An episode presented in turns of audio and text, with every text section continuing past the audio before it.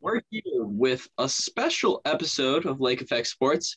We've got guest Jacob Burns. He is the host of OBR Film Breakdown. Jake, how are we doing? I'm great, guys. Thank you for having me. Um, before we get into like 2021 season talk, I kind of just want to talk about your Browns fandom. You can see it in the background of the video. You're a huge Browns guy. Have you been like a lifelong Cleveland guy in overall sports, or what's the case? Yeah, yeah. I grew up suffering the same way all of us have. Right. I, I grew up north of Columbus in a town called Marion, and uh, you know, Central Ohio gets a little weird because it gets pulled three different directions. You find some, I live in Columbus now. You'll you'll find some Cleveland, a good amount of Cleveland. I think it's a majority of Cleveland fans, but you know, you'll also find some uh, um, you know, Bengals, a little bit of Bengals fans and some Pittsburgh fans mixed in too. But yeah, for the most part, I grew up uh, in a pretty heavy Browns environment, couple Steelers fans. But yeah, I mean, I, I grew up uh, really enjoying uh, the Browns, even in the worst of times, and stuck it out. And, you know, there's always like my nephews are young. They're just entering high school. One of them's a Brown, they're twins, and one's a Browns fan. One's like, I'm just going to be an Eagles fan. I'm like, you know, man, I don't blame you. That's fine. That's, that's like one of those things you can't even be mad at. It was like 20 years of just pretty terrible football. So yeah, I talk about the lost generation often. That's guys like me in the early 30s, late 20s who maybe don't remember the late 80s, early 90s. I was born in 89. I don't obviously remember the late 80s teams, and I was too young to remember the Belichick teams. So I, all I've known is 20 years of genuinely terrible football. So I don't blame anybody for not wanting to continue to go down that path, be in that environment, make that a part of your make that a part of your life because it's not fun. It hasn't been that fun. Now the payoff seems to be right in front of us, but yeah, there's there's a generation of Browns fans who I I think they lost. I think they lost a lot of people, but hopefully they can start trickling back in because they have a good thing going. Yeah, yeah, for sure. I can relate. I'm a Youngstown guy, so if you haven't heard before, Youngstown gets all of Pittsburgh. I mean, it's just brutal how bad it is with fans here. I went to college in Southeast Ohio at Muskingum, and. And it was uh, I was pretty stunned at how many Pittsburgh fans there were over that way. But again, you know, it's factions of Ohio that you you know we're going to go wherever they most enjoy football from a perspective of winning, and Steelers have done quite a bit of that. Yeah, well, you did oh, for sure. Out, and you started this uh, OBR.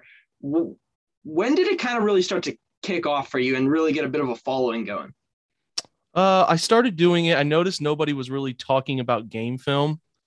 Uh, like 2017, I think was when I started doing it. So uh, there was, I, I kind of started to follow along and pay attention to, to the media because I've been busy my entire life. I'd been preoccupied with other things. And, you know, I was looking for an avenue to, to continue to discuss or be involved in football somehow. And as I followed along, and you know, when you grow up, you know all the the obvious names of folks covering the team, but as I'm following this thing, I'm like, I don't really see anybody providing analysis. And this this was like 2017. I didn't really know. Maybe it was just I wasn't looking around enough. I'm not sure, but I didn't notice really anybody doing it across the league. Like there were some people that have been out there doing it a while, but like you know the Matt Waldmans of the world and things like that. But I just didn't notice that many people doing it, and I'm like, well I'm at this job where I'm lucky enough to have a lot of downtime. You know, I'm at a desk all day and I don't have to talk to customers all the time and I get my work done. And I was like, I'm going to download this screen capture software, um, which was like, it was like ice cream screen record. It's the goofiest name. And I'm like, I'm just going to talk about the game. I'm just going to go through key plays and give, I used to call Monday film recaps, where I would just go through and uh, pinpoint plays and maybe 20 clips on a Monday. And people loved it. Like they really, really loved it. And I was, I'd actually, when I had first started the idea of, of, of writing, I, I was writing on the Indians. Obviously, it was a good time to be writing about the Indians because of where they were in 2016, 2017. And then I went to this place called Waiting for Next Year, which I'm sure you've heard of if you've paid enough attention to Cleveland sports. And uh, they they were like, well, our Indians coverage is good, which they had fantastic Indians writers. But what do you think about writing on the Browns? I was like, okay, I'll do that. That's fine. So that's when it all kind of picked up, and I, I from the beginning of that season to the end, gained a lot of followers. I could tell people were like really interested in this niche, and uh, kind of took it from there. And, and WFNY was great to me. The people there were really great, and then the OBR caught on to it, and I spent some time at cleveland.com and did some other things. It's been a very growing, growing area uh, across football is people explaining it and, you know, the all 22 element of it, explaining because football is the least understood sport. You know, it's the least understood of the major three because there are so many details uh, tied into every single every single play. You know, basketball, there's always there's hidden things in basketball, but for the most part, it plays out right in front of you. There's only 10 guys, and you know, it's it's just there. You can see the whole floor, you can see all the players. The NFL, you know, you're watching the TV view, you can only see so much. You know, you don't get to see the downfield action as well as you should. Obviously, they're at a side angle, so you don't see all of the things going on with the offensive line. So I just it just caught on. I mean, I went from like 350 followers when I decided to take up this idea to like 7,000 by the end of one season. And I was like, there's something clearly here. So it's been a long journey of just, uh, you know, there's people that do it now, people in the Brown side that noticed it and caught on. And I mean, imitations, the what is that strongest form of flattery or whatever. But yeah, yeah, there are other people in the Browns market who do this stuff now. So it's, uh, but it's, it's a popular niche, man. And there's, there's a lot of people that really enjoy it. All right. Well, thank you for that. So I kind of just want to dive into the 2021 season now. I mean, that's what you're here. Everyone's here to listen to you talk about this great Browns team. Just a quick little question before we get into like real in-depth things. Super Bowl odds for the Browns plus 1600 right now. Would you throw a little money on that? Uh, I'm not a gambling man, but I could see people doing it. That's that's uh that's not bad. It, it's again convincing yourself that they can stay healthy enough and and you you know they can they if they can they have the the talent to do it. There's only so many teams on paper you know people talk about well you know they're only an on paper team and, and whatever whatever. And it's like well you have to be an on paper team before you're an on the field team. You know the, the the talent has to be there to translate and they're finally there right? So i definitely think that they could do it. We'll see if they actually you know can make it happen. But i I, I, don't know. Uh, people who gamble, maybe they they know a little bit better about that's a good odd or a bad odd. But I think that they have a real a real chance to to uh to get there and get it done if they get in that because it's a you know playoffs are coin flip, man. They're just a coin flip. So you know, Pat Mahomes gets hurt at halftime or someone's out with COVID or anything. So yeah, I mean, if you want to put uh, fifty bucks down on it and see what that turns into, you and go ahead. They're in the conversation. Put it that way. Oh yeah, for sure. And like I would probably put a decent amount too. I mean, and you're right, playoffs are always random. Like like you said, we had an opportunity to maybe catch the Chiefs off guard because of Chase McDaniel, Chase Daniel be, being in the game, but it didn't work out that way. But I think even worse, it was Chad Henne. Oh, Chad Henne. That's you want to feel right, like a right. decade. a de- I posted just yesterday about the App State game, which feels like a lifetime ago, a lifetime ago, and that guy was the quarterback for Michigan in that game. So yeah, man, it's even worse. But sorry to interrupt, but that, that's just it's, oh, it's even worse than Chase Daniel. name on the brain just because that was like the anniversary. But yeah, like like playoffs are always random, so hopefully like Browns are always like are on the right side of that luck because playoffs are is a crapshoot and it's a lot of luck. All right, so speaking on the biggest issue for this Browns team is the defense is a huge question mark still a lot of, lot more improved than last year. But I think the most important piece is JOK.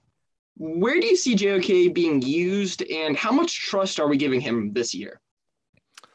Uh, he's going to be the will backer. I think they're going to trust him as much as they have to. The Jacob Phillips situation sort of forced that, uh, forced that scenario. But yeah, I mean they're going to they're going to keep him at will and um, play him and start him there, and he'll he'll be in dime packages. He'll be on the field nickel uh, I expect him to be a pretty big part of what they do this year. Uh, and, uh, you know, that's, that's maybe more than we were all hoping for initially, but they like him a lot and he's one of their best 11. So when you, you know, when a guy's one of your best 11, you gotta, you got to get him out on the field. So I would expect him to play staying healthy 80% of their total defensive snaps because they'll use Joe Woods as a nickel guy by nature. He'll use a ton of, uh, a ton of uh white sorry he'll use a ton of linebackers because he, he doesn't you know, people talk about dime all the time and, in this dime concept for him and all the fun they can have with these DBs, to which I agree.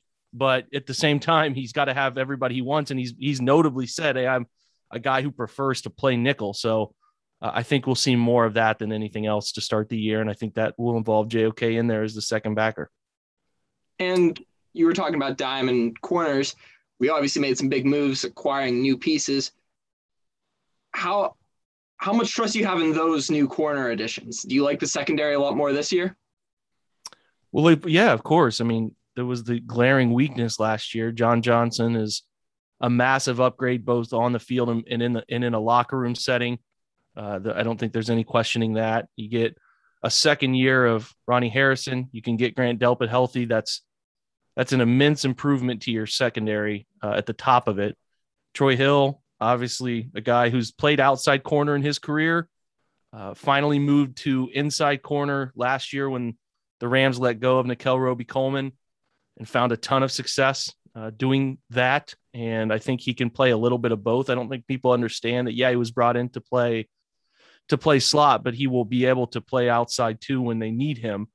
And then you know, Greg Newsome's a guy they're cross training in both areas. You know, he's he's played slot corner from the start of OTAs. They've given him opportunities there. They flirted with it into training camp. And in each of the games in preseason, he has also played in there too. So they have flexibility with him. I still think he's your best outside corner uh, behind Denzel. So I think he should start there. We'll see what they do. But yeah, then you have Greedy too. And if you're all if they're all healthy, which seems like they might be come week one, it's just a talent upgrade supreme here. I mean, you didn't have Greedy. You're playing Terrance Mitchell, nice, nice NFL player, solid, nice depth guy, playing him every single snap last year. Like he was the leading snap count guy on the entire defense. You had to play a, a real mixture of unfortunate players inside. Kevin Johnson, who, uh, you know, he battled from the beginning of the year with the, you know, his kidney or li- he had liver laceration, maybe. I can't remember. It was pretty serious, but he came back relatively soon. I like Kevin. He's talented, but not as sticky as, as you would like as a slot player. And he just did not tackle well, which was the concern going into the year bared out as, as true throughout the year. So you can upgrade that. And they were playing Robert Jackson in there and a whole bunch of different people. Tavarius Thomas. They were playing a whole. It was just a mess. It was just a mess at the very end of the year. Yeah, absolute mess at the end of the year. And and you know they're piecing it together as they went. And then that's not even including the safety room conversation, which is, you know, Anderson Sendejo because Sheldrick Redwine never quite figured out how he needed to play to take that role from Sendejo. He didn't have the uh, cognitive understanding of the defense the way they wanted him him to. So that that left a, a glaring athleticism hole uh, at the at the safety position. So um, you know, Sendejo has played in Karl Joseph's in and out. It was it was bad, guys. So yeah, the, the, I don't think I think we've talked about it, but I maybe don't think it's stressed enough how big the personnel improvements have been for this group. Yeah, I, I agree. Miss Andrew Sendejo? Do I miss him? I mean, Andrew was he he was never brought here to play the way he was forced to play. So he got a lot of blame for things that were not always his fault. And you know, I'm I'm not a hate on a player. There, listen, there are people out there that do that, and it's funny, and I I totally understand. I mean, he was he was in the wrong place at the wrong time quite often, but uh, for for Andrew, he was not brought here to be a a guy who played as much as he did, but he was forced to, and you know, it, it led to a ton of a ton of issues for them. So that's the only thing last year when I go back and look at it was the lack of safety depth that they they needed for a guy like Sendejo to not have to find the field. And they probably were hoping the Sheldrick Redwine could figure it out, right? And get on the field too. That's a fourth round pick in his third year or his second year. I can't remember. Uh, anyway, yeah, you needed him to figure it out and get on the field in some capacity, but he couldn't. So they were they were strong there. I mean, I think Sendejo was a smart guy. He could be a like a pinch player, a guy who could come in and fill a specific role for a game plan but you know, leaving him out there like he was left out there was is no win for everybody involved. Yeah, I think you touched on it a little bit with the defense that the new guys are more versatile than the old guys, pretty much, mm-hmm. and they can fill multiple roles. I think one example is John Johnson, who with the Rams, he played in the box, he played free, he almost played like a linebacker because I think their linebacker depth was so bad. So he had to play mm-hmm. multiple roles. And I think that's kind of the theme that, of all these guys that were brought in is we need guys that can play multiple roles. And if you can do that, you're going to find a spot on this team pretty much. Well, yeah, correct? I would say too, it's, it's the, it's the same in at least the goal of what they're trying to do with the upfront guys, find people who can play outside, who can play inside. Uh, Malik Jackson can play that uh, that big slot, or sorry, that big end position. Uh, there's no doubt about that. Clowney can move inside. Sheldon Day, flash versatility in the last preseason game. Malik McDowell can play a shader one. in the same way with linebacker, they were they were trying a bunch of linebackers in different positions throughout preseason too. They they definitely want as much versatility as they can get across every position, and the safeties are are obviously no different. They want those guys to be able to handle playing uh, up at the line of scrimmage in the box in the slot deep half deep deep middle they want them to be able to do it all and i think i think they have a group that can do a little bit of everything all right so the defense has a lot more versi- versatility the offense seems a little more settled in stone and there's one guy in particular i want to talk about baker mayfield so what do you want to see from baker this year like improvements like pocket presence check like checking protection, like lower body? Like, what do you want to see the most? What's what step forward do you want to see him take? Mm, I, I think with Baker, it's just consistency, right? Like consistent accuracy. Um, I don't I don't think that there's a ton. I put a clip up the other day. He could he could do himself some favors with using his backs out of the backfield more often, taking throws that are that are given to him by the defense. I think defenses at this level are baiting him into some throws, and he he'll make them, and he'll he'll end up making them and burning teams. But he is a I'm going to throw the football down the field as often as I can. He is, you know, when you talk about a gunslinger, that that phrase gets thrown around a lot. But Baker really loves to drive the football downfield like whenever he can. And that can be a thing that works out for you. And then sometimes it can be a real detriment, right? Because hey, there's an open player in the in the flat. If I just swing it out to him, but God, I want to throw this 20 yard skinny that is just, uh, it's a tight window, but if I make it, uh, it's going to be beautiful. There's some of that to his game. You know, as you get older, I, I talk about this all the time in my pod when I talk about the evolution of Baker and where it all goes for him and how he becomes the best version of himself. You know, he doesn't have an elite trait in terms of running ability that makes defenses change how they play. You know, teams play Josh Allen a little different. They play Lamar a little different because they can move Kyler different because they can move but he doesn't have that. And and what he has to ultimately get to is is and I've said this for years now, uh, is that he has to have a, a head coach or play caller who's going to have a long term relationship with him. Those two get so so much on the same page, almost like that that Brees Sean Payton relationship you hear about, where they're they're calling the plays for each other. They're on such a same same page. They know everything in and out. They they have a uh, you know sort of cerebral connection there that is that is unique and and you know you could think Tom Brady and Josh McDaniels forever there or Peyton well Peyton was more his OC his own OC but Tom Moore was connected to him but um yeah I think I think that that what he has to do is get so uh, comfortable with what the what the scheme is, what they want him to do. That he plays from out in front of teams from a from the from his mind. Like he has to he has to know decisions to be made before they're made. And that's what guys like Drew, uh, guys who found long term success like Philip Rivers, who are not gifted movers, they deciphered defenses almost before the snap, right? Like they had an idea of, hey, the safety's rotating here pre snap. They're going to bring pressure two off my right. What's my answer? Throw it to it, beat it. That West Coast quick throw stuff. And that's a lot of what they do in the passing game when they're not doing uh, wide zone stuff, is it's a West Coast principled offense he will get if he wants to be this this fantastic version, and that and Tom Brady's another guy like that. And Ben Roethlisberger, even though Ben had more extension ability because of his body size, he has to be able to you know beat people with his mind. You know, get get out in front of where to go with the football, burn teams based on coverage mistakes, those sorts of things. And I think that's how he takes off. So I would love to see more of that this year, where I break down tape and I can see what the defense is trying to do, and I can see Baker actively burning what the defense is trying to do, right? Like that is that is what you want to see from him. So he started to to show pocket comfort by the end of the year. I thought he made great strides in how he handled the pocket, how he handled uh how he handled a lot of different things, really. I mean, his ability to not bail out anymore, all of that stuff started to show. I thought the mechanics of the right foot forward approach had worked out for him. Uh, I'm not really too too concerned about mechanic stuff, but I do want to see him get a little better at decision making, process thinking. And if he carries the guy uh, that was the quarterback from from week seven on and ties it into 17 consecutive games, I mean, you're really looking at a guy that could be a top eight quarterback, you know, and it's 17 games this year. So the realistic goal of of throwing for 4,200 yards or so and 35 touchdowns, keeping the interceptions around 10 then you're going to start having those conversations about him being one of the better quarterbacks in the league. At least we think. I've talked about the the system he's in, the quarterback will never get the credit they deserve. I mean, it's just a weird thing about West Coast wide zone teams. They they love to give credit to everybody but the quarterback. But all he can do is play consistently good football and put his team in the best place to win. And if you win enough games and you put up enough stats, and people will start giving you respect. At least that's the hope. Yeah, that, that was kind of like my next question, really. Obviously, Nick Chubb is phenomenal. This O line is great. Why isn't Baker getting the credit he deserves? And why, like, what's the whole thing about a system quarterback? That just doesn't make any sense to me. Calling someone like a system guy.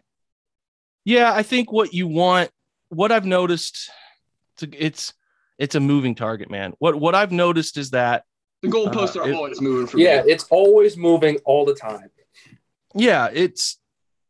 I, I kind of equated it to selling your quarterback soul on Twitter the other day. You never will get uh, the respect you probably deserve. You can extend your career and play good football, like even take yourself up another couple levels, but you'll never quite get the respect you deserve because people want to blame it on someone else. So what what happens is teams are trying to keep quarterbacks out of situations where they struggle. And, and, and that's the biggest goal is you know keeping and it's really keeping teams out of third and eight. The guys who get the most respect are the guys who almost operate out of gun uh, operate out of empty looks um, you know or, and, and really who who does that a lot? Josh allen right does it a ton. Brady does it a ton uh, there's there's no doubt that people give Lamar a lot of respect because he does some of those things occasionally. But there's this idea that if you get under center and you have these good running backs, and even if they put the offense in your on your shoulders in times, like I thought they did with Baker, then you're just not going to get the respect that you deserve because they want to give it to other people. I don't I don't know where this is going. The the discussion around quarterback play and and and who deserves credit and who doesn't deserve credit is really weird. But they want you to be the driving force. And if you're not the driving force leading a team, you know, meaning you, you, you have two talented running backs and you have this really nice offensive line, even if you're the one helping out that offensive line uh, by quickly getting rid of the football, they're never going to give you credit. So I, I, I won't take offense to it. I mean, I'm not going to. I've I've had many times where I've wanted to jump in and dive in and yell at somebody who says something stupid, but the perception is the perception and it's not going to change. You know, they're going to continue to just give Nick Chubb and, and, Kareem Hunt credit, who are good football players, obviously, great football players. Uh, unless unless Baker, unless they put him in situations where he has to go out and win. So just win. Like if you just win, uh, people and people still call Tom Brady a system quarter. I, I don't I don't even know. It's just so a dumb, dumb it's so dumb, dumb, it's dumb buzzword stuff, man. That's all it is. Like it's just dumb buzzword stuff. Now you know, Baker's got to continue to make plays when nothing's there, prove that he can throw people open, right? Those difficult throws that aren't that aren't laid out and, easy for him to do. And it, I continue to say he's in his fourth year in the NFL. Like, just give it time. You know, we all we all want to make these decisions about the value of quarterbacks right now, right now, right now. And I hate that about modern football almost more than anything because it's not a, it's not it's just not a sport that you can make quick decisions and they're forcing the contract situations that the NFL has put into quarterbacks, uh, uh, decisions for franchises to make on quarterbacks is making them make decisions quickly about them. And I just think that we need to be so much more patient than we're being with them because it's it's it's it's leading to bad results uh, across the league, which bums me out a mm-hmm. lot. So I think Baker just needs to con- stay the course, man. Uh, eventually, you're going to have to let go of Nick and Kareem. You know, eventually you're going to have to let go of Odell, and then you're going to ask Baker making 35 million a year, "Hey, carry us." It's the same thing that people want to forget this about the Steelers. Ben Roethlisberger's first three or four years, he was carried by a fantastic defense and some nice skill position players until they gave him a contract in his fifth year, and then they said, "Hey, you got to carry us," and he did. They were patient with him. Drew Brees got time to figure things out uh, at his position right? They got he got time in San Diego to figure it out for a few years before he was asked to carry an entire franchise. It's it, he didn't really do it until he got to New Orleans. Like, give it some time. Let the guy get really comfortable in the league. Let him figure out the things he can do, the things he can't do, what he's comfortable with, what offensive system he fits best in, and then go from there. So we just want to rush, and, and it's the same with Tom Brady early in his career. You know, those defenses won Super Bowls. It's not really hard to go figure out that the, those defenses were elite and Tom just kind of did enough to get by. So be patient, stay the course, and and and there's no need to like, hey man, we we can't give him money, so we got to reset the whole quarterback room. Let it play out. Look at the look at again. Go back and look at Peyton. Go back and look at at, at Philip Rivers. Back and look at Drew. Go back and look at Tom. The guys who we see having long term success. there were some up and down years, right? There were some years that maybe in the first seven years weren't as good as either the, the team or the players wanted them to be. So be patient. I think he's got a long NFL future in front of him. I think he can do a lot of great things for Cleveland. He can be, hopefully, that that's the challenge. Is what what they have to figure out. Uh, do they think he can carry them? Right? Do you think? Do they think that when those prime time skill position players they can't afford them all. Can he carry them? And I think that we'll we'll learn a lot about that this year. All right, nice. Uh, I I only have one more thing. I, I know Matt has a couple more things, but so you're talking about patience and consistency. We have this great coach in Kevin Stefanski. What does mm-hmm. he need to improve on the most? Because no one's really talked about that at all. What what type of like play calling, defensive schemes? What, what do you think he needs to improve on? Uh, throwing a little bit more early downs, being less predictable, uh, putting his best guys out there, which sometimes mean not not throwing three tight ends out there as often as they did. I think he can get better in that regard. The process for reviewing plays and making decisions is very great. So he, they don't really need to improve that. They just need to stay consistent. There were not many times I watched the games last year and thought, I can't believe he's challenging that, or I can't believe he's going for this here or not going for it. They have great process there. But what they can do is, like I said earlier, uh, and and and again, a lot of the data about their early down passing was tied to a team that didn't get a preseason, didn't get a full training camp the way they were supposed to. It was a new offensive system. So, of course, you're going to run these two elite running backs you have. You're going to run them a lot. I think that stuff will balance out. I have no, I have no fear about that. But yeah, just uptick a, a early down throwing, keep integrating the play action you're doing.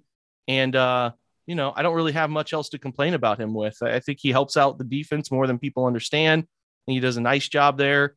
He's, uh, He's a great motivator, great leader. He's he's able to get these guys to be able to handle drastic change in in a short amount of time.